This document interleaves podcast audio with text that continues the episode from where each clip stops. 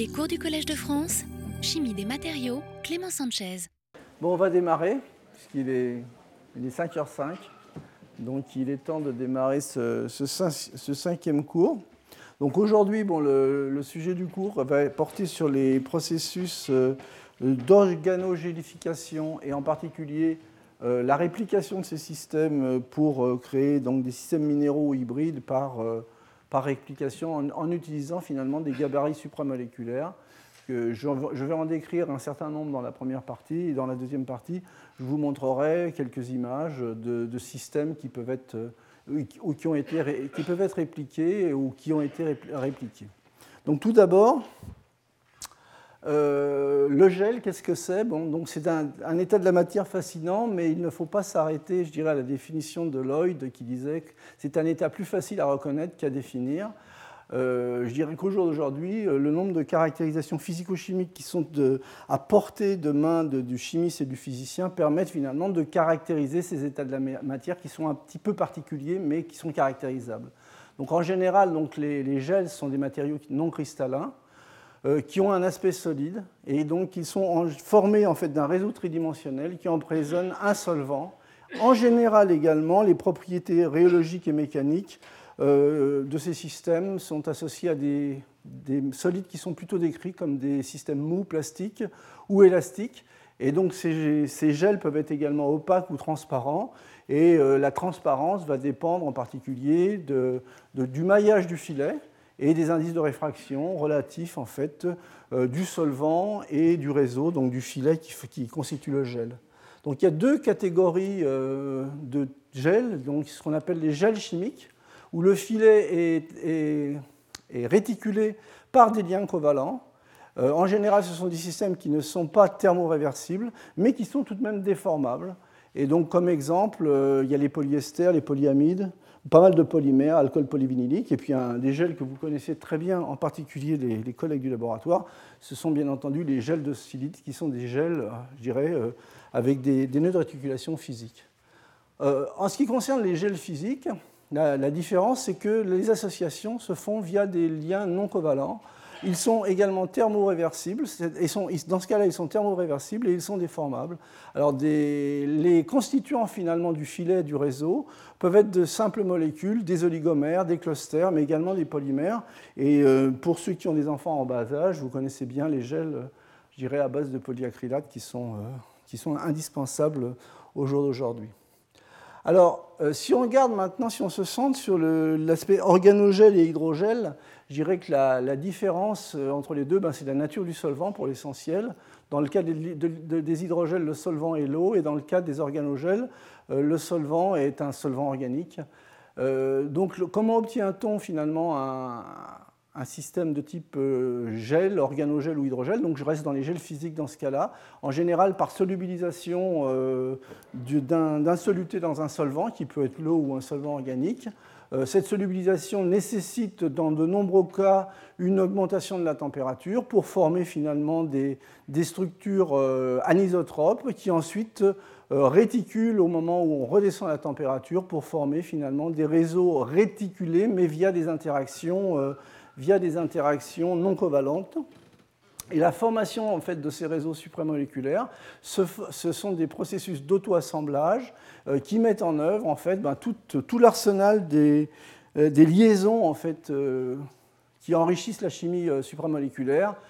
Pour n'en citer que quelques-unes, les liaisons hydrogène, des liaisons du type donneur-accepteur, les interactions pipi, les interactions électrostatiques, les je dirais que les liaisons par coordination de métaux, tout ce qui est interaction solvophobe ou hydrophobe dans l'eau, et, bien évidemment les, interventions, les interventions de type dipôle, de type van der Waals.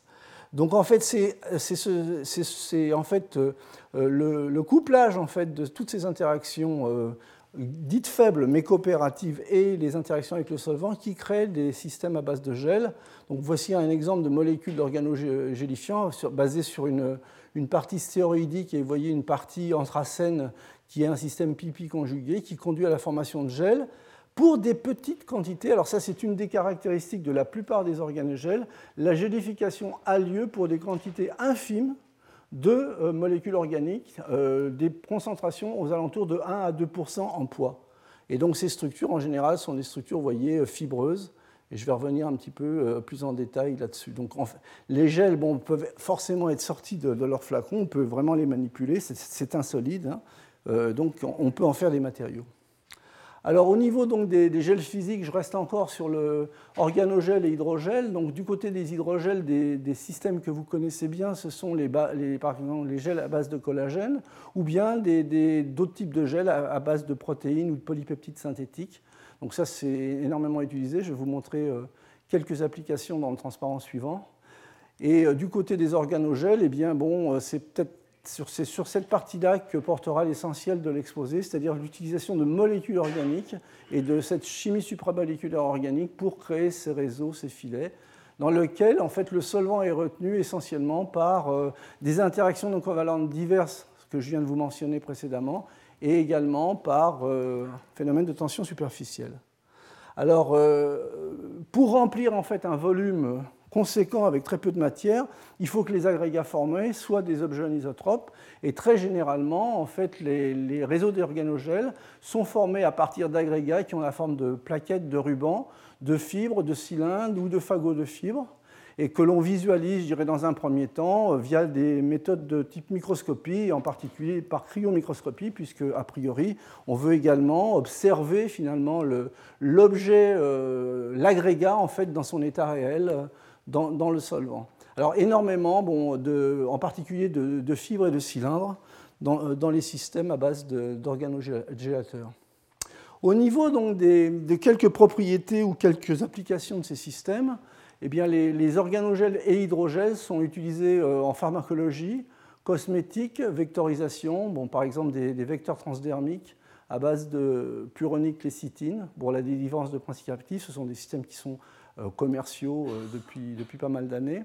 Dans l'ingénierie tissulaire, dans tout ce qui concerne l'alimentation, ceux qui adorent les, les jellies anglaises se rendent bien compte que ces superbes gels sont à base en fait de, de molécules qui elles sont biocompatibles, en général des molécules à base de pectine. Au niveau donc des, des applications, une des applications importantes, c'est tout ce qui est stabilisation des essences et des lubrifiants, puisque pour des très petites quantités de, molécules, on arrive à geler finalement, à geler euh, en particulier des essences et du pétrole. Et ça, ce sont des systèmes qui sont utilisés dans la récupération en fait, euh, euh, du pétrole quand il y a pollution. Et également, bon, les organogèles sont utilisés dans la restauration des œuvres d'art. C'est l'exemple que je vais développer en deux minutes, puisque j'ai vu que Niki était dans la salle, donc j'ai choisi plutôt un exemple concernant les œuvres d'art. Alors, par exemple, quels sont les avantages à utiliser des, organogèles pour euh, nettoyer, par exemple, des, tableaux, des tableaux peints ou des, sculptures en bois?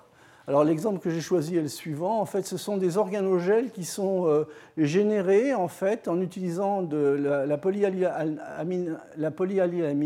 dans le pentanol en présence de CO2, ce qui permet finalement de transformer le polymère de départ en, en carbamate et, l'ammonium euh, complémentaire, ce qui donne des propriétés euh, organogélifiantes très marquées au système.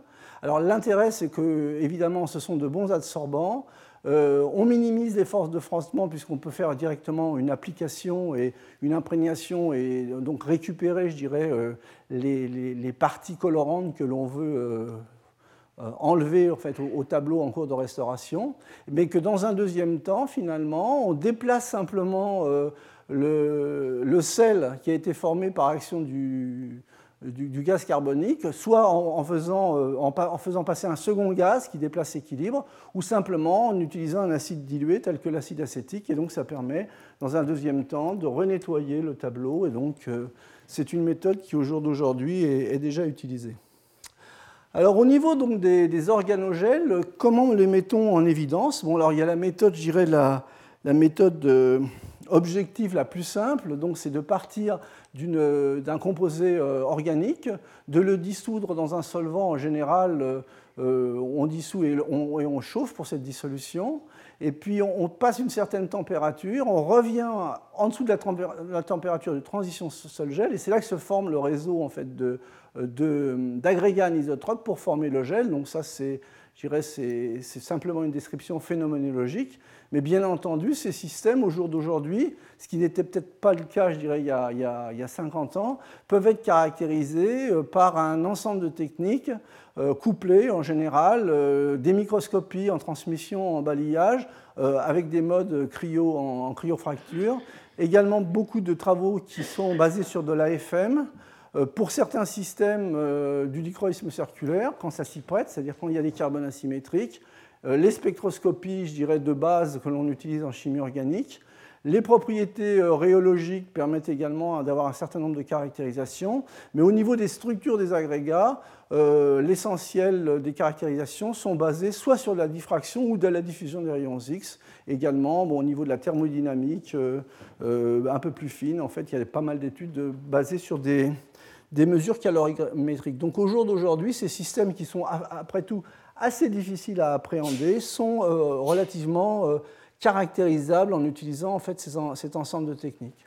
Donc ce que je voulais vous montrer justement dans, les transparents suivants, c'est l'évolution la formation d'un gel à partir de cette molécule d'organogélifiant qui est, vous voyez, constituée d'un groupe cholestérique avec un espaceur de type ester, un système aromatique pi conjugué, et puis quand même une petite chaîne euh, carbonée en bout pour mettre un petit peu de désordre. Je reviendrai sur les aspects euh, les conditions finalement pour former des organogèles. Et donc ce système-là, vous voyez, a des taux très faibles en concentration, 1,3% en poids, permet d'obtenir des gels dans l'octanol avec une température de transition sol-gel de 60 degrés. Donc ces gels sont formés, c'est ce que vous voyez ici, c'est le cliché AFM, sont fermés de faisceaux de, fibres très longues, hein, de plusieurs dizaines de microns, euh, avec des largeurs de l'ordre de 100 à 500 nanomètres. Ça, ce sont les, les, gros fagots de fibres. mais quand on regarde en plus en détail, en fait, ce sont des fagots qui, sont, qui résultent de l'agrégation de fibrilles beaucoup plus minces, de l'ordre de 7 nanomètres de diamètre et d'environ 250, de, 250 euh, nanomètres de, long. Alors, en fonction du temps, le suivi de la formation de ce type d'organogèle, vous voyez, on dépose à chaud, puisque euh, il faut chauffer pour former, enfin pour passer au-dessus de la transition sol-gel. On dépose à chaud sur une euh, plaque, en fait, c'est une plaque de carbone dans ce cas-là, et on suit par AFM. Donc à temps égal 0, au bout de 10 minutes, cette illustration vous permet de voir également le temps que va mettre le système à, former finalement ces réseaux de fibres. Au bout de 10 minutes, la première observation, c'est euh, un démouillage finalement vis-à-vis du substrat, ce qui montre qu'en fait, il y a déjà un, système, une énergie de cohésion beaucoup plus marquée entre, entre les molécules organiques et le solvant qui sont en train de, se créer. Puis, Lorsque le temps passe, vous voyez, 15 minutes, on observe toujours ces, effets de démouillage et puis quelques petites fibrilles qui se forment et des îlots. Puis au bout de 18 minutes, des fibres qui commencent à être plus grosses et qui commencent à s'agréger en, fagots. Euh, ces fagots de fibres sont encore plus visibles, je dirais, au bout de 21 minutes. Et là, on voit qu'on obtient en fait des fagots qui commencent à avoir les largeurs en fait, euh, finale en fait, euh, du, système organogène, c'est-à-dire 100 à, 500 nanomètres, pour finir, je dirais, au bout d'une trentaine de minutes. Donc c'est un processus qui prend à peu près une demi-heure, hein, donc depuis la solution homogène chaude jusqu'à la formation du gel, pour former justement ces agrégats de, fibres. Alors au niveau, donc, quand on augmente la résolution pour regarder ce qui se passe au niveau des fibrilles, on voit que euh, cet organogèle est formé en fait de fibrilles euh, de, 6,2 nanomètres, donc petite, très petite taille, séparées en fait par, de, 5 nanomètres.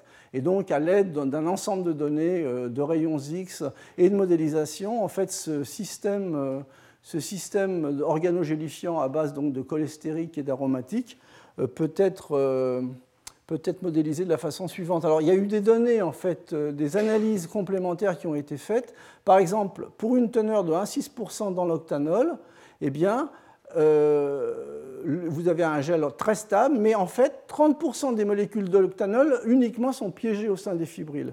Vous avez 70% en fait des molécules d'octanol qui sont échangeables.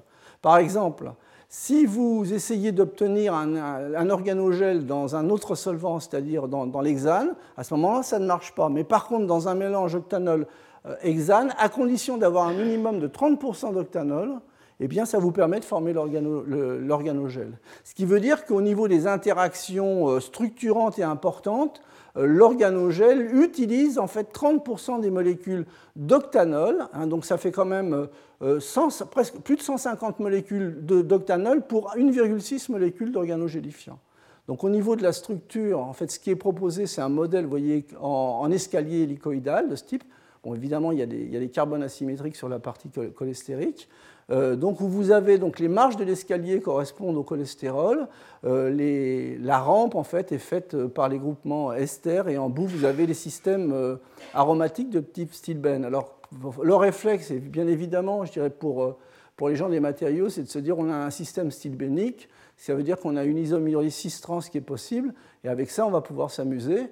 En effet, donc si vous avez bon, la structure de l'organogel en, escalier en colimaçon avec la forme, la forme euh, trans, lorsque vous irradiez le système, vous avez un système qui est photochrome, donc vous passez à la forme 6, euh, qui, elle, bon, change complètement de configuration.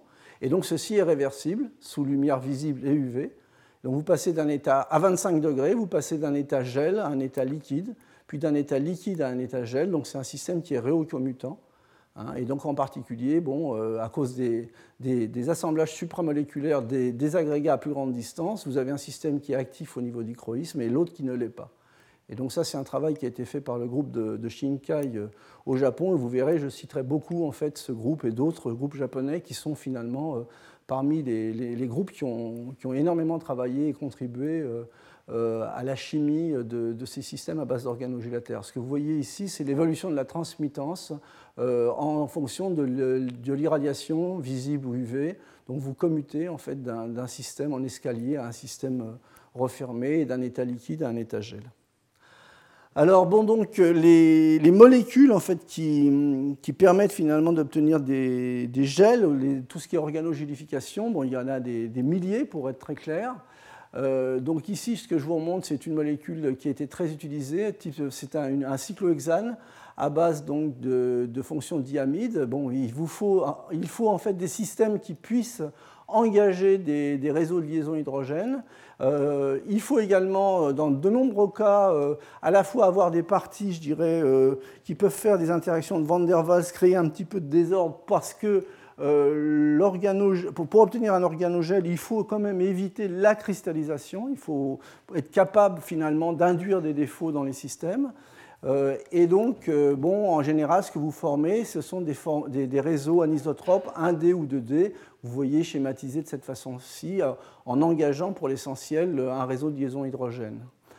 Alors, euh, justement, les, interactions moléculaires, qui, en fait gèrent euh, à la fois les interactions moléculaires entre molécules d'organogélifiants et entre ces, molécules et le solvant, gèrent finalement la formation des agrégats, mais ce sont des systèmes qui sont très subtils. En fait, changer une petite chose sur une molécule, euh, le chimiste comprend, et vous verrez justement l'exposé que va nous faire euh, Yvan Huck euh, va vous mettre vraiment le point sur l'importance en fait, de certains groupements et de certaines interactions, mais en fait des toutes petites modifications font que le système va pouvoir organo former un gel ou, non. Par exemple, à gauche, voici des dérivés de l'acide cinnamique et de la dicyclohexylamine. Donc euh, le, mélange va permettre de former des sels qui gélifient finalement euh, un certain nombre de solvants, dont par exemple des, alcanes et, des, des, dérivés du pétrole. Mais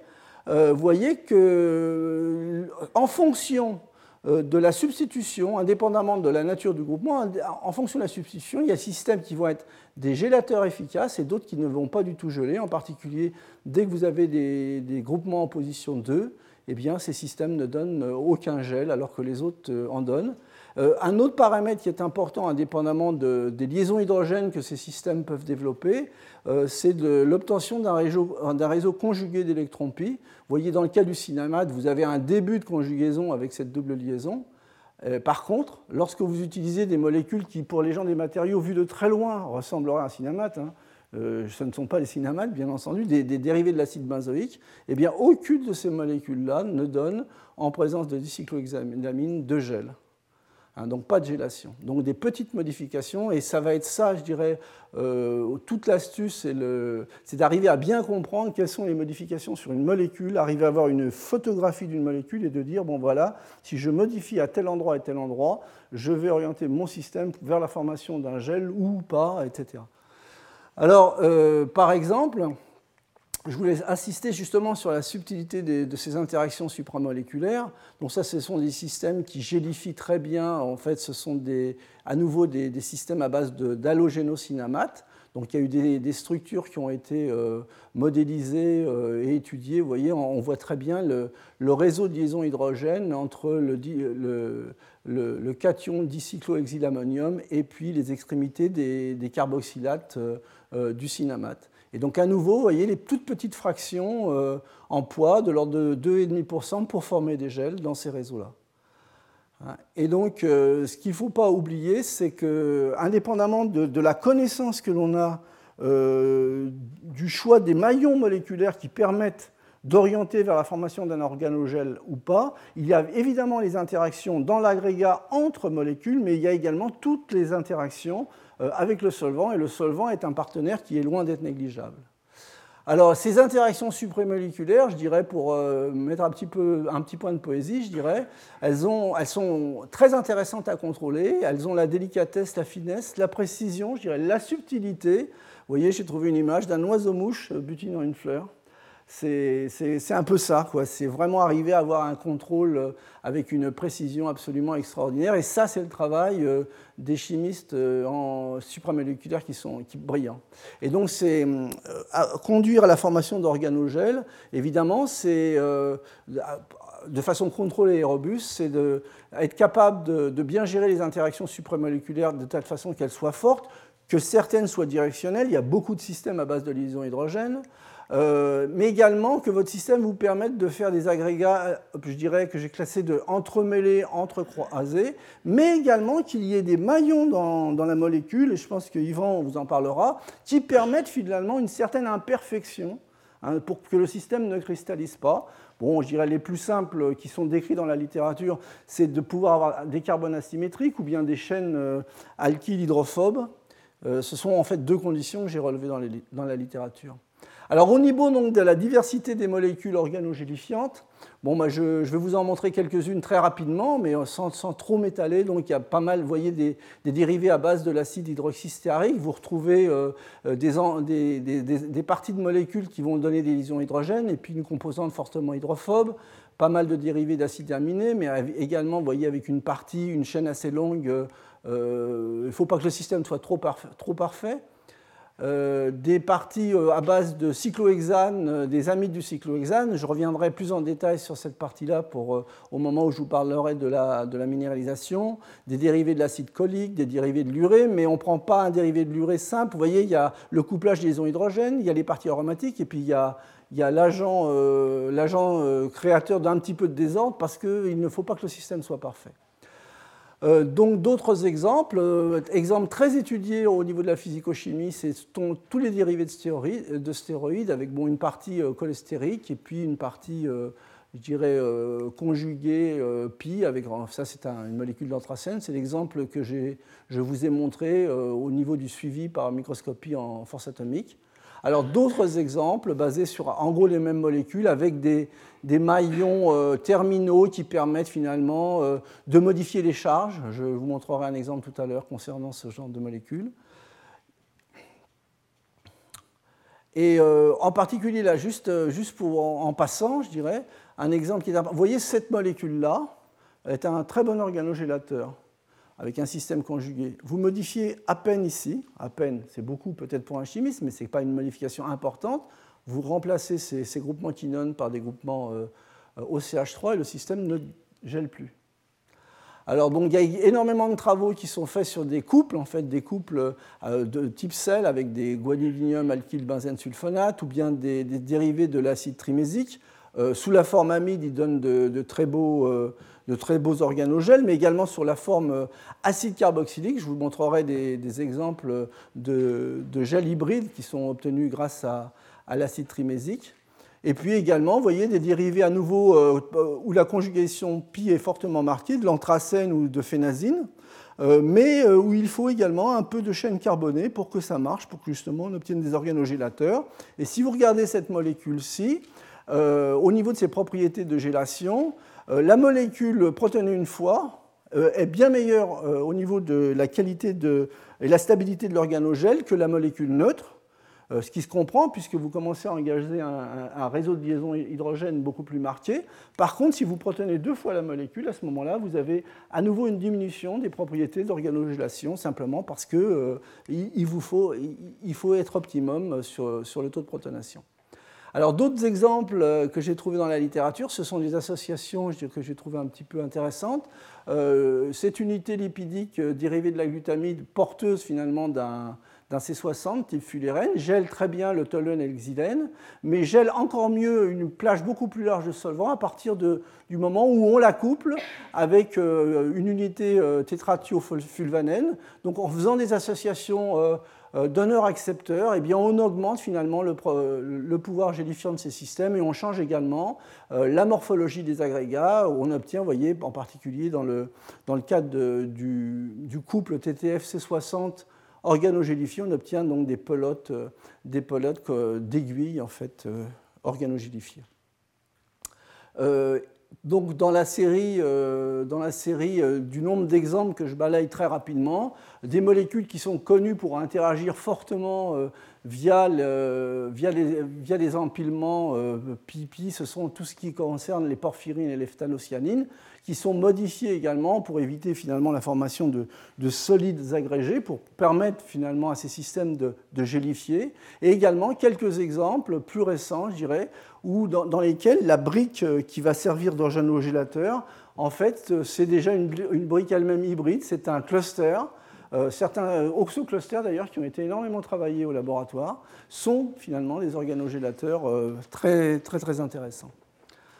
Alors en ce qui concerne maintenant la, relation organogèle et matériaux et minéralisation, euh, je dirais qu'on peut, euh, la réplication de l'organogèle, de, peut être assurée, je via en fait la combinaison en fait de ces édifices supramoléculaires formant l'organogèle et de polymères euh, minéraux organiques qui eux vont polymériser en formant des réseaux de liaisons chimiques covalents ou, non, iono-covalents. Je pour l'essentiel des travaux euh, à l'heure actuelle dans la littérature, je une grande quantité des, travaux sont centrés sur, euh, un polymère minéral, la parce que la est plus facile à manipuler, parce qu'au niveau topologique, l'enchaînement de, de tétraèdres par sommet, eh bien, c'est quelque chose qui ajuste mieux les courbures par rapport à d'autres types d'oxydes métalliques. Mais on trouve déjà des exemples avec des oxydes de type TiO2, des hybrides organominéraux, des métaux, des calcogénures, et également forcément des, répliques en organique. Et également euh, quelques exemples que je vous montrerai juste à la fin du cours, où l'organogélifiant lui-même est un précurseur organominéral. Alors, quelles sont les voies euh, principales qui permettent d'accéder en fait, à la réplication et à la biominéralisation? Alors bon, de façon assez simple, euh, j'ai découpé ça en trois voies principales. Une voie qui est basée sur ce qu'on appelle de la post-imprégnation. Donc ça veut dire que l'organogèle, on le forme dans une première étape, en dissolvant, température, je chauffe, je redescends, et puis j'imprègne mon précurseur de phase minérale ou de phase hybride ou de polymère. Euh, une seconde possibilité, c'est de tout faire en une étape de se mettre dans les conditions où je vais former en, ce qu'on dit en one pot, euh, à la fois en mélangeant les précurseurs de l'organogèle et les précurseurs de la phase minérale ou hybride. Hein. et puis une, troisième possibilité que je décrirai vers la fin de l'exposé, où on va, on, va, essentiellement créer des systèmes hybrides en jouant sur l'auto-assemblage de molécules qui elles-mêmes sont déjà organominérales. Et dans ce cas-là, le précurseur gélifiant peut être lui-même un composé hybride, et les réseaux formés, vous, allez voir, à la fois ça peut être un réseau simplement, euh, je dirais, euh, avec des interactions non covalentes, mais ça peut être également un réseau qui couple des, interactions non covalentes, donc comme dans les organogèles, et qui associe également, euh, qui est fixé, je dirais, qui est fixé au niveau, au niveau de, du, composé via l'utilisation de, liaisons covalentes. Donc je vais décrire tout d'abord en fait des réplications des organogèles, hein, et puis ensuite je passerai aux derniers exemples. Donc ça permet d'obtenir des, répliques absolument extraordinaires. Je vais rentrer un tout petit peu plus dans le détail des, procédés. Donc la, la post-imprégnation, on utilise donc un organogèle préformé, donc le solvant, l'organogèle, le catalyseur. Je franchis la transition sol-gel, je gélifie, j'obtiens mes fibres. Et à ce moment-là, j'ajoute le précurseur sol-gel. Alors bien évidemment, euh, le précurseur sol-gel a besoin de s'hydrolyser et de se condenser pour former le réseau. Donc là, soit je choisis un processus purement non hydrolytique. Et ça, c'est un bon cas de figure, parce qu'en général, dans les organogèles, l'eau est souvent une gêne à la gélification. Soit euh, l'eau, qui est marquée ici entre parenthèses, être introduite simplement par l'humidité ou au moment du traitement thermique final. Ça, c'est un petit peu les options que l'on trouve dans la littérature. Donc, on forme l'organogèle. Là, on a mis un colorant en plus euh, euh, par rapport à la silice. Vous voyez, donc là, vous, imprégnez le système et vous obtenez finalement, après transcription, un, système euh, minéralisé. Et donc, l'organogèle peut être éliminé. En général, on élimine, on préfère l'élimination par traitement thermique. Dans de nombreux cas, quand on peut, hein, je dirais, quand on veut chercher du minéral. Euh, simplement parce que le traitement thermique permet également de consolider la structure lorsque euh, en fait, on, l'isole du gabarit euh, formé par l'organogélificateur. Donc la, seconde façon de faire, donc co-assemblage in situ en voie directe, donc là c'est un mélange global. Gélification et condensation sont simultanées pour obtenir à nouveau un, gel, xérogel hybride, et on élimine finalement, soit par lavage, soit par calcination, euh, le réseau, euh, l'empreinte, le gabarit qui nous a servi, à, qui nous a servi d'empreinte justement pardon, pour former le, réseau minéral. Alors au niveau donc des, cas de figure, euh, les, cas principaux pour justement minéraliser des systèmes, donc dans la symbolique j'ai pris en rose en fait les, les, précurseurs minéraux, donc par exemple des, des silicates, hein. et puis bon, le gabarit fibreux. Donc on peut en fait décorer la fibre à l'extérieur, hein, pour obtenir des fibres creuses ou des tubules. Bon, ça, ça dépend du, mode de procédé qu'on va choisir. On peut également euh, décorer euh, à l'intérieur, donc faire entrer à l'intérieur de la, de la, fibre, si elle est bien fonctionnalisée, la partie minérale et obtenir en fait des fibres uniques, qui sont en fait très souvent le résultat de petits agrégats de, de billes, par exemple de billes de silice où on peut avoir une minéralisation globale, endo et exo, ça, euh, je dirais, dans lequel finalement on forme plutôt des fagots de fibres ou de tubules. Et ça, c'est souvent le cas de figure que l'on obtient si on ne prend pas de précautions, et en, particulier si on fait euh, euh, une post-synthèse. Hein. Alors, donc, voici quelques exemples. Vous voyez, ce sont des fibres creuses de silice ça, ce sont des fibres uniques de, de, CDS, de sulfure de cadmium. Et ici, ce sont des fagots de nanotubes, mais qui sont relativement bien isolés d'organosilice. Alors, au niveau donc, des, interactions, eh bien, il est évident que dans toutes les synthèses, je dirais, euh, one pot, euh, vous allez avoir à gérer à la fois les interactions supramoléculaires gélifiant-gélifiant et gélifiant-solvant. Et donc, je vous rappelle que ça, c'est euh, il faut réussir à, travailler à faire travailler en concert un certain nombre d'interactions faibles mais coopératives. Et en même temps, vous avez à contrôler les processus euh, d'hydrolyse et de condensation de votre, de votre réseau minéral. Hein, et donc, en fait, ces deux assemblages doivent être coopératifs, mais ils sont également compétitifs. Hein, et donc, en fait, ça va dépendre de, la nature du précurseur, de sa réactivité, euh, donc des choses qui sont bien connues en chimie sol-gel, également la présence d'invités exogènes, euh, la réactivité ben, peut être contrôlée par la température, le pH et l'utilisation de catalyseurs, mais également un facteur qui est important sur, la, qualité de la réplique et la robustesse de la réplique, et également l'étendue de la, réplique, c'est également la, vitesse de refroidissement que l'on fait, euh, euh, qui, permet de, de, gérer la formation de l'organogèle lorsque l'organogélifiant, le solvant et le précurseur minéral sont mélangés. En particulier, il va falloir gérer au mieux les interactions favorables à la transcription et ces, interactions euh, vont bien entendu dépendre finalement de la nature du métal euh, qui est utilisé pour la minéralisation. Alors donc euh, les interactions, je dirais, on retrouve un petit peu les interactions qui sont décrites pour les processus d'auto-assemblage des mésoporeux, quelque part, ce qui est normal. Hein. donc en fait, si j'imagine, je, modélise une, fibre par cette tubule et puis un réseau de silice en croissance, eh bien, je peux en fait avoir des interactions favorables euh, directes ou indirectes via des interactions électrostatiques en fonction de la nature des groupements ou bien si j'hybride euh, mes, mes, silices avec des organosilanes. Je peux également avoir des, des interactions de type donneur-accepteur donc, et puis des interactions par liaison hydrogène. Je dirais ça, ce sont de bons vecteurs pour un assemblage coopératif. Ou bien, dans le cadre des métaux de transition, bien entendu, j'ai toutes, les autres, j'ai toutes ces possibilités-là. Euh, et en plus, bon, j'ai les possibilités de, euh, d'engager en fait des liaisons de coordination avec les, les, les, métalliques qui ont en général, vous, savez, ont des coordinances, euh, j'irais insaturées, donc ont des affinités pour en fait toutes les les donneurs euh, ou tout, ce qui est tous les, groupements qui vont avoir un caractère base de Lewis. Et bien évidemment, euh, dans tout ce qui est interaction électrostatique, euh, le, point isoélectrique de l'oxyde formé va être très important par rapport aux conditions dans lesquelles je vais, élaborer mon système. Et comment je vais régler mes charges. Et bien évidemment, la silice, vous savez tous que ça a un point isoélectrique très bas de l'ordre de 2, mais dès que je vais avoir à peu près tous les métaux de transition, du titane je dirais au niobium, euh, même bon, les, systèmes à base d'aluminium, ou le fer, je vais avoir des points isoélectriques beaucoup plus hauts. Et à ce moment-là, donc mes conditions de régulation de l'interface vont, euh, euh, vont énormément dépendre de justement de comment je peux ajuster ces charges et donc le pH. Alors au niveau donc des, mécanismes de transcription, en fait, il y, a, deux, y a deux mécanismes importants. Soit en fait on fait une nucléation en solution, et en général, ben, le réseau de fibres est complètement englobé par le, minéral. Et on obtient en général des rubans mésoporeux, des tubes épais, des fagots de fibres.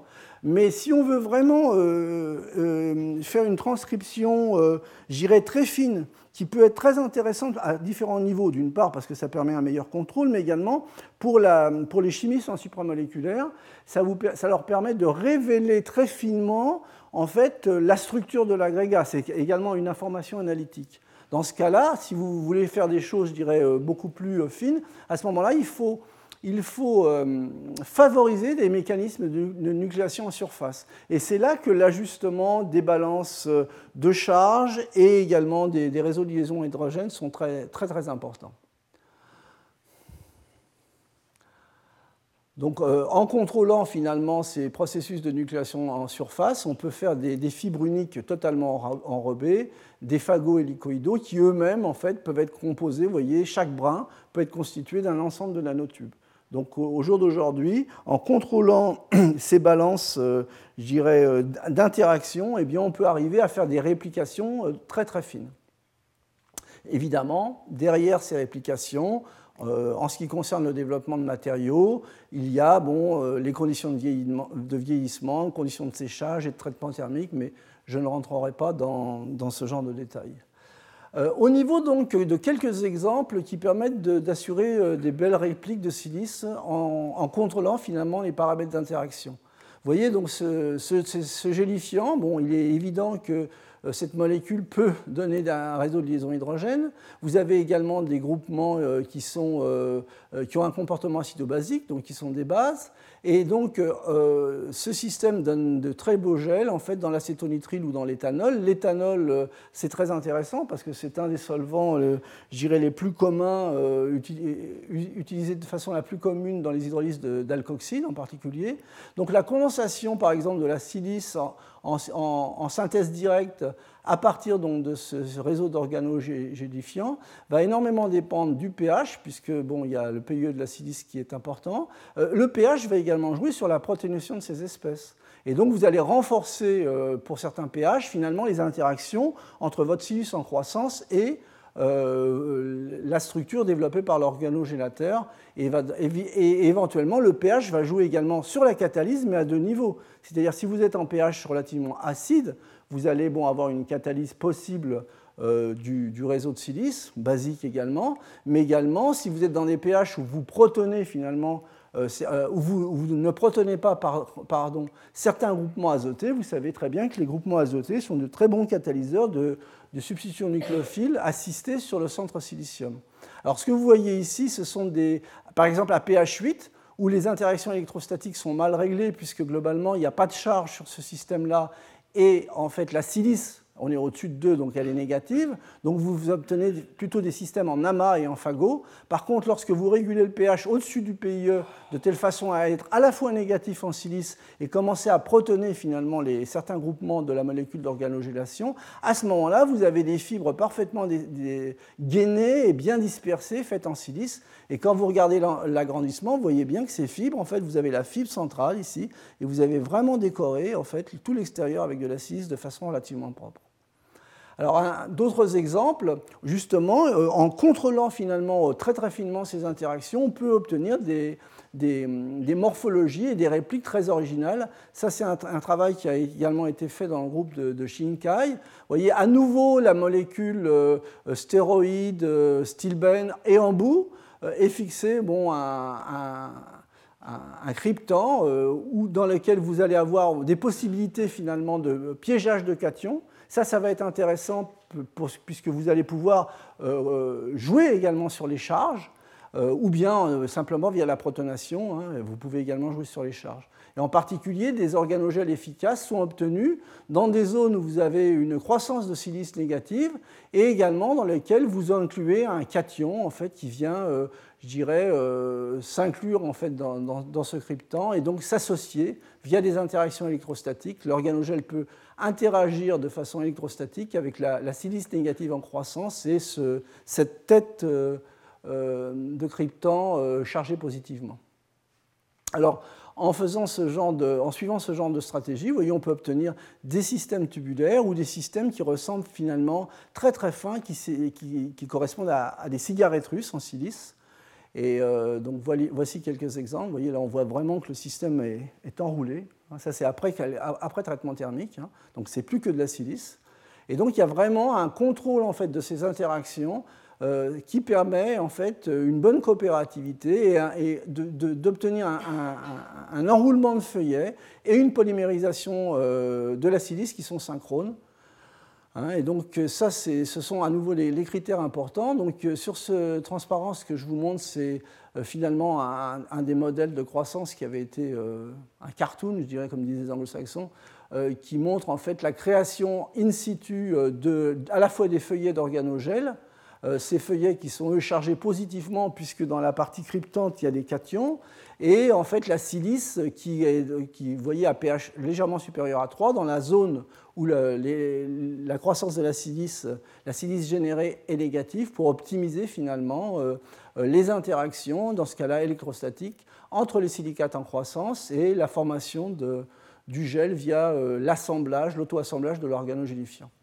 Alors, euh, il y a énormément de, travaux qui concernent en fait la réplique, des répliques chirales, en fait, la, formation de systèmes hélicoïdaux en particulier, à partir du moment où on choisit des molécules qui en fait sont porteuses de chiralité. Donc il y a énormément de travaux euh, qui ont été faits sur, des, composés à base de tartrate, mais il y en a d'autres. Hein. Ce sont, euh, je dirais, sous forme de sel, ce sont des, gélifiants très très efficaces.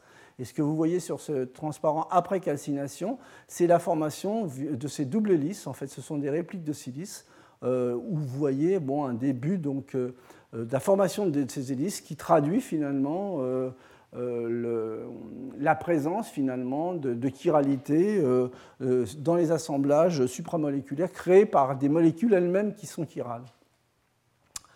Alors d'autres exemples concernant justement l'induction, la réplication de chiralité au niveau du minéral. Vous voyez avec ces fameuses molécules à base de cyclohexane et de fonctions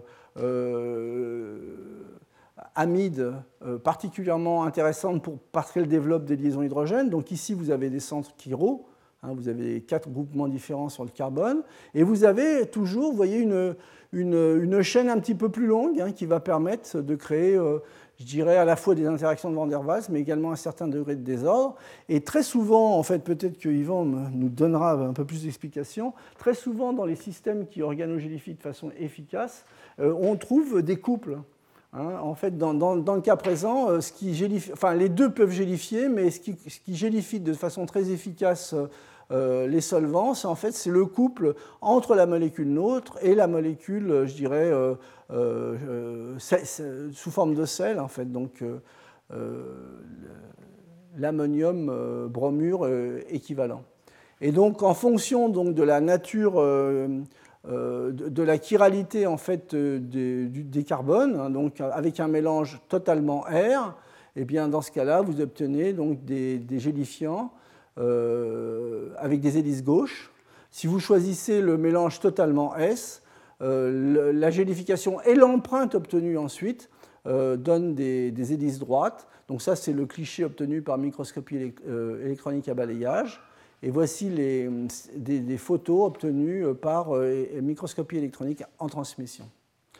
Mais bon, ce que vous voyez, où il faut se méfier quand même, c'est que la transcription en fait d'objets euh, hélicoïdaux n'est pas une preuve, enfin ça veut dire qu'au niveau macroscopique vous avez un hélicoïde, si elles sont toutes gauche ou droite ça veut dire qu'il y a une transcription de la chiralité, mais ça, ça ne veut pas dire que le système peut avoir des réponses chirales. Euh, et en particulier, il y a très peu de travaux à l'heure actuelle, j'en ai trouvé un mais il y en a peut-être d'autres, où en fait le fait d'utiliser, de minéraliser un système, de le rendre chiral comme de la silice, euh, va induire finalement une chiralité à un deuxième ordre, par exemple au niveau d'une réaction catalytique. Et donc ça, c'est l'exemple que je vous montre. Donc c'est la réaction d'hydrogénation de cette fonction aldéhyde avec ce type de composé qui est faite soit en présence de silice avec des hélices gauches et vous obtenez cet isomère-là, ou bien avec des hélices droites et vous obtenez ces isomères-là. Et donc ce qu'il est reporté euh, dans ce travail, à nouveau euh, euh, je dirais, dans le groupe de Shinkai, mais en collaboration avec d'autres équipes japonaises, eh bien, c'est que euh, l'enrichissement énéantiomérique est loin d'être négligeable, c'est très bon, c'est de l'ordre de 97% euh, sur l'isomère, avec des rendements de synthèse de l'ordre de 95 à 98%. Mais il y a encore, à mon avis, enfin à ma connaissance, peut-être que j'en oublie, très très peu de, données qui montrent la, la, jonction entre la chiralité observée à une échelle euh, nanométriques ou microniques via les hélices et des réponses en fait spécifiques chirales via, euh, par exemple, une réaction de catalyse. Alors, euh, d'autres types de systèmes, bien entendu. Hein, je vous ai dit, la silice, c'est le système le plus étudié parce que quelque part, c'est le plus simple. Hein, mais bon, on peut également utiliser, voyez, des systèmes à, nouveau à base de cyclohexane et de fonctions amines euh, amide pardon, pour, euh, comme gabarit, donc ça donne des organogèles dans l'éthanol, euh, pour utiliser ces systèmes comme répliques, hein, pour faire des répliques d'autres types d'oxydes de, métaux de transition, par exemple.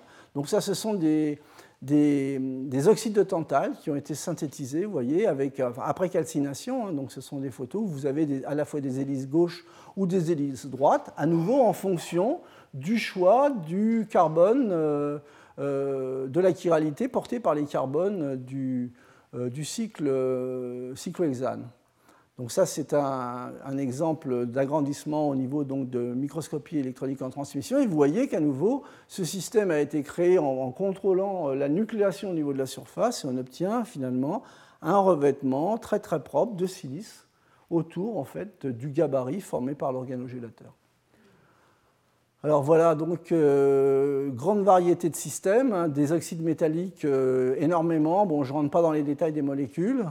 Donc euh, de la silice, des, systèmes à base d'oxyde d'aluminium, des, tubes creux de TiO2, des, oxydes de vanadium, également, bon, vous voyez même des binaires, des binaires avec tubes creux et, je dirais, réplique externe dans un binaire TiO2 ZRO2. Euh, mais il n'y a pas que les oxydes qui sont accessibles par ce mode de réplication. Il y a bien entendu d'autres types de matériaux, donc des, métaux tels que l'argent, vous voyez ici vous avez un revêtement en nickel, des, euh, calcogénures, des, sulfures ou de cadmium ou de nickel. Euh, Je n'ai pas encore vu de phosphore, mais peut-être qu'un jour ça viendra. Mais globalement, bon, les répliques quand même, dans ce que j'ai vu dans la littérature, c'est que les répliques, en fait, si j'ai à faire un classement sur la qualité des répliques et sur l'esthétique des répliques, je dirais la silice en tête, euh, puis ensuite les métaux de transition, les oxydes, et derrière, en fait, les systèmes métalliques ou les systèmes à base de calcogénure, ce sont des répliques qui sont plus difficiles et également euh, au niveau du rendement de réplication. Euh, le rendement de réplication peut être très bien assuré sur les systèmes à base d'oxyde et beaucoup plus difficile. Là, vous voyez une belle photo en un mot. Hein. Donc il faut faire attention à ça. Alors, les organogélifiants, euh, justement, on peut utiliser non pas des silices simples, mais des silices hybrides, en prenant en fait un organosilane comme partenaire à la gélification. Et donc ça, ce sont des études, voyez, qui ont été faites au laboratoire il y a quelques temps, en utilisant des, organogélateurs, les fameuses phénazines dont je vous parlais précédemment. Donc c'est un travail qui a été fait en collaboration avec les collègues de Bordeaux, en particulier avec Jean-Luc Pozzo. Et donc, en fait, ce sont des molécules que nous avions choisies parce que ce sont de très très bons gélifiants des petits alcools en particulier le méthanol, l'éthanol, qui sont à nouveau les, solvants euh, que la communauté des, matériaux sol-gel, euh, sur lesquels la, communauté des matériaux sol-gel a une nette préférence. Et donc, en fait, on peut choisir maintenant la nature du groupement R, euh, R étant un modificateur de réseau, vous voyez, avec un groupement non linéaire, une fonction euh, qui est latente, une fonction amine, euh, une fonction thiol, ou un formateur de réseau, euh, soit un, groupement métacrylate polymérisable, soit un groupement pyrrole polymérisable par voie oxydative. Donc en fait, ce sont des systèmes qui ont été développés dans le cadre de cette collaboration-là. Juste quelques exemples. Ces systèmes, lorsqu'on contrôle bien la croissance, permettent d'obtenir, voyez, des tiges très longues de plusieurs microns, mais ces tiges elles-mêmes sont dues à l'empilement multi-échelle de tubes qui eux-mêmes, à une résolution plus grande, sont en fait sont formés de nanotubes. Et lorsque l'on regarde un petit peu les propriétés, euh, je dirais, de surface de ces systèmes, eh bien, euh, d'une part, la qualité de l'organisation dépend de la nature du groupement R et du pH, hein, c'est la gestion des interactions. Mais pour, par exemple, si je prends R égale amine, on peut obtenir des matériaux sous forme de fibres multi-échelles de cette façon-là, avec des surfaces spécifiques qui sont de l'ordre de 240 m2 par gramme, ce qui n'est pas le summum pour la silice. Je rappelle qu'une silice est facilement 500 voire 1000 m2 par gramme pour les silices les plus poreuses, mais c'est intéressant, la taille des pores est aux alentours de 4 nanomètres, mais les fonctions amines euh, utilisées au départ sont euh, post-fonctionnalisables, c'est-à-dire qu'on peut aller accrocher sur ces fibres des groupements fragiles, par exemple, dans une seconde étape. Alors maintenant, j'en arrive à la fin de mon exposé et je, vais vous parler des, systèmes euh, qui sont obtenus par auto-assemblage d'organogélifiants qui eux-mêmes sont organominéraux. Alors, euh, par exemple, je vous, ai montré beaucoup d'exemples avec cette molécule, en fait, ce cyclohexane porteur de fonctions amides et puis de chaînes. Alors, les parties que l'on va pouvoir garder, par exemple, c'est la partie, euh, formateuse de l'organogèle, un petit peu de chaîne alkyle, et la partie que je vais pouvoir modifier, c'est celle-ci. Alors, typiquement, voilà le genre de molécule qu'on peut euh, synthétiser relativement facilement. Et donc, à la limite, je vais pouvoir former de l'organogélation grâce à cette partie-ci de la molécule et faire un ancrage covalent grâce à de la polymérisation. Et donc ça, c'est un travail qui a été fait par les collègues de Montpellier, euh, euh, Michel Van Schiemann et Joël Moreau. Donc à nouveau, euh, de façon simplifiée, la molécule a, toute une partie organogélifiante avec les fonctions urées et une partie minéralisante sur les extrémités. Donc là, je vais assez vite parce que c'est assez simple. Et donc on va pouvoir répliquer en fonction de la chiralité portée par ces deux carbones-là, euh, des hélices gauches ou des hélices droites, en fonction justement de, euh, la symétrie de, ces carbones. Et donc ça, c'est une façon de faire donc d'associer de, façon cavalente en fait des organogèles, euh, des systèmes d'organogèles. Alors une autre méthode, c'est d'utiliser finalement des briques, des briques construites par hydrolyse condensation, des clusters, par exemple ces clusters-là François a énormément travaillé dessus au niveau du laboratoire. Hein, donc, lorsque vous faites réagir l'acide butylstanoïque avec euh, à peu près n'importe quel acide carboxylique, en excès, vous obtenez en fait ce, cluster qu'on appelle le, cluster type tambour. Donc, c'est un hexamère d'étain sur lequel, vous voyez, vous avez les groupements euh, carboxyliques qui sont positionnés, dirais, avec les groupements alkyles ou fonctionnels vers l'extérieur. Et donc ce type de cluster est un objet, je dirais, de façon simplifiée, on peut le voir comme un espèce de disque euh, sur lesquels je peux venir positionner sur l'extérieur, sur les ligands équatoriales, différents types de fonctionnalités et jouer finalement sur les interactions supramoléculaires portées finalement par ces groupements R. Et donc ça, c'est un travail qui a été fait par Jean-François Nierengarten euh, à Strasbourg. Et donc, vous voyez, ce système-là, dans le, dans le benzène, donne des organogèles à des concentrations très très faibles, hein, des organogèles qui ressemblent finalement à des, à des, empilements de cristaux liquides. Hein. Ce que vous voyez ici, c'est le, le, cliché de diffraction des rayons X, c'est clairement une phase hexagonale. Et au niveau donc, de la microstructure, en fait, ce sont des systèmes qui sont formés euh, euh, d'objets anisotropes, qui dans ce cas-là sont des, des, aiguilles, euh, des aiguilles ou des fibres un peu courtes. Alors, une autre façon donc, de, générer des de l'organogélification en utilisant justement des composés hybrides, ça c'est un travail qui a été fait euh, par, Carraro, utilisant en fait des polyanions. Hein. je vous ai fait plusieurs cours où je vous ai parlé de polyanions. Dans le cas présent, c'est un polyanion de 6 Strandberg, c'est un, pentamolybdate, ce sont des, du molybdène euh, engagé dans des, dans des octaèdres distordus d'oxygène. Et ce pentamolybdate est complexé, voyez, par des fonctions phosphonates. Euh, le phosphonate est bien connu pour être un complexant fort de, la plupart des, métaux de transition. Et donc ce phosphonate bon, s'accroche au niveau de, euh, des sites molybdènes du, cluster. Et ce phosphonate est porteur également, voyez, d'une fonction amine.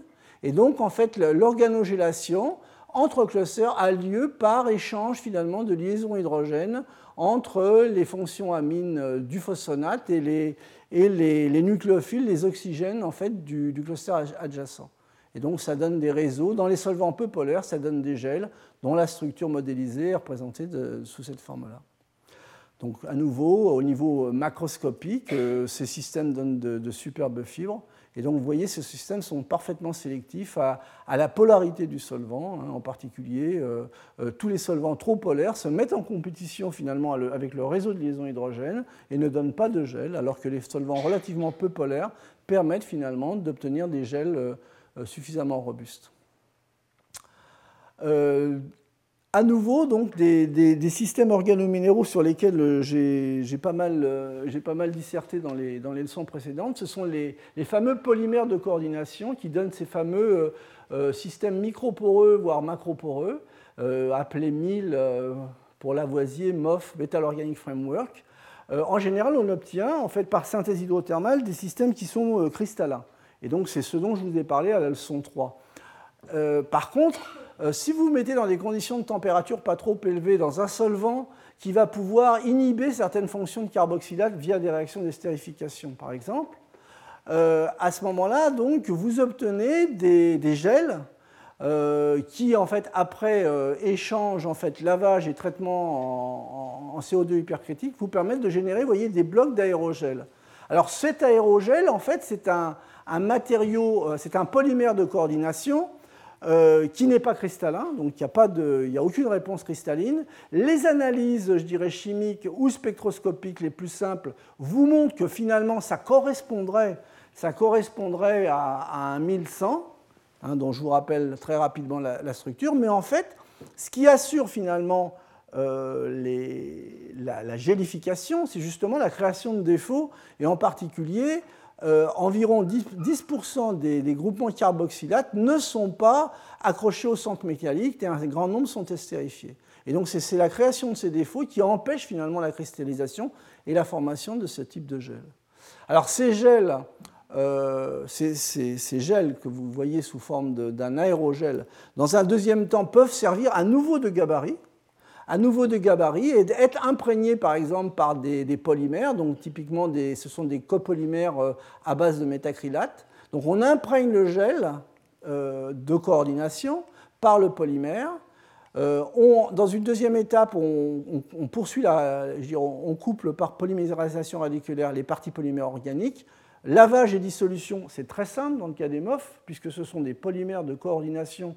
Donc si je rajoute dans mon solvant un complexant fort de type EDTA, eh bien, je vais décrocher tous les liens euh, iono-covalents, et donc je vais récupérer très facilement l'empreinte, enfin ce qui reste, c'est-à-dire le polymère euh, le polymère organique. Donc vous voyez, c'est une façon de faire des, par exemple des colonnes chromatographiques en polymère en répliquant finalement à deux échelles. la, première échelle, la première réplication, c'est l'organogel vers le, polymère de coordination et du polymère de coordination vers le polymère organique pour obtenir ces, systèmes qui sont assez faciles à mettre en forme.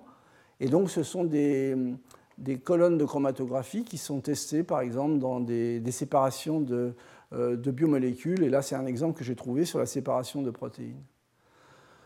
Voilà, donc en fait, euh, mon dernier exemple, et je finirai sur celui-là, c'est en fait l'utilisation combinée de l'organogélation et de la minéralisation pour mettre à jour et pour mieux caractériser finalement euh, des édifices supramoléculaires. Vous savez que les porphyrines, euh, par exemple, sont connus pour créer des empilements de type sandwich ou, même s'agréger. Hein. Ce sont des systèmes qui souvent sont très peu solubles.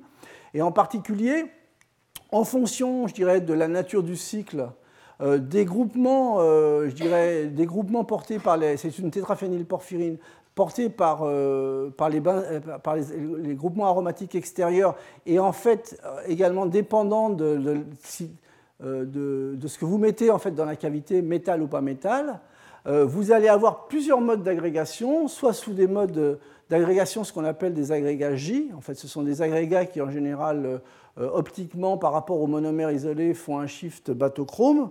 Et donc ces, agrégats J ou H dont je vais parler, c'est vraiment très classique dans tous les colorants. Hein. Ce sont des systèmes qui sont euh, très classiques. Et donc le fait d'utiliser ces systèmes porphoriniques dans certains solvants, former des organogèles, mais également, vous voyez, sur la partie périphérique, on aide à la formation de l'organogèle via en fait une liaison urée, donc euh, une liaison directionnelle au niveau des liaisons hydrogènes, plus en fait un groupement euh, qui va permettre de polycondenser. Ça permet de bien fixer, de visualiser finalement ce type d'agrégat qui ont en fait dans le cas présent, en fait, lorsque le cycle porphyrinique est vide, en fait, vous obtenez des structures en feuillet 2D qui correspondent justement à des agrégats J.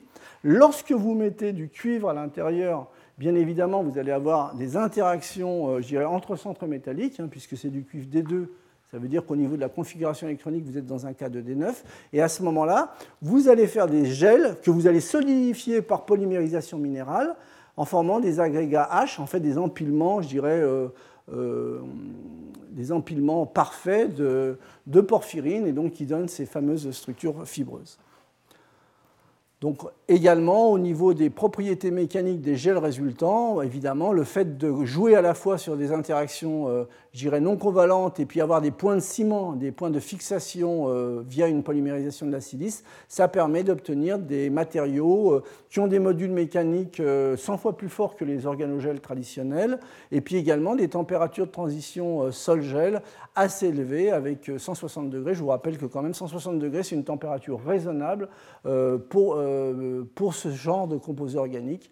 Euh, les porphyrines et phthalocyanines sont des systèmes qui sont relativement stables en température par rapport à d'autres euh, groupements organiques.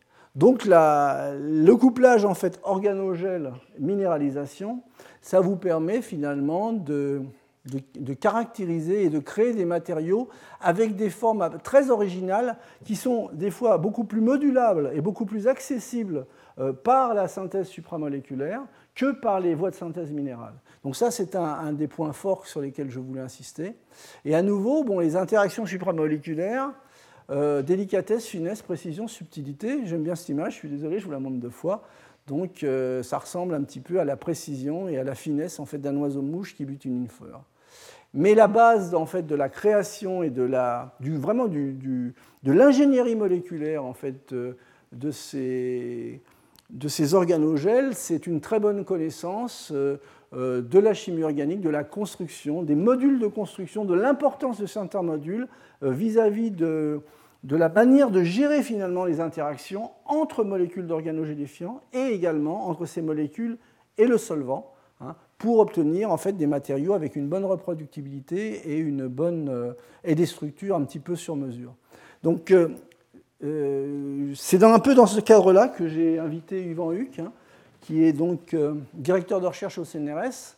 Donc, il est directeur de recherche au CNRS et co-directeur de l'Institut européen de chimie et de biologie à Bordeaux. Hein. donc, euh, c'est un chercheur qui développe depuis quelques années de façon très productive une superbe chimie basée justement sur l'ingénierie moléculaire d'architecture organique. Vous allez voir en fait sa, démarche qui est très euh, je dirais, euh, constructive.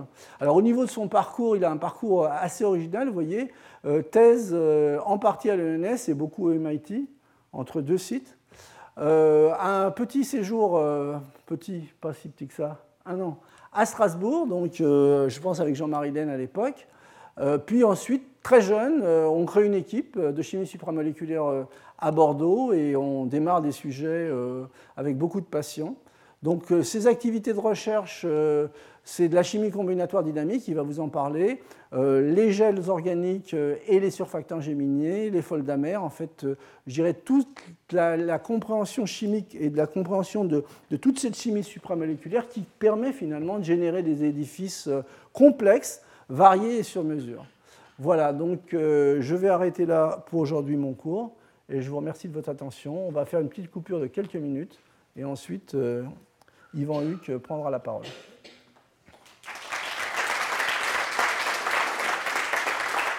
Retrouvez tous les contenus du Collège de France sur www.colège-2-france.fr.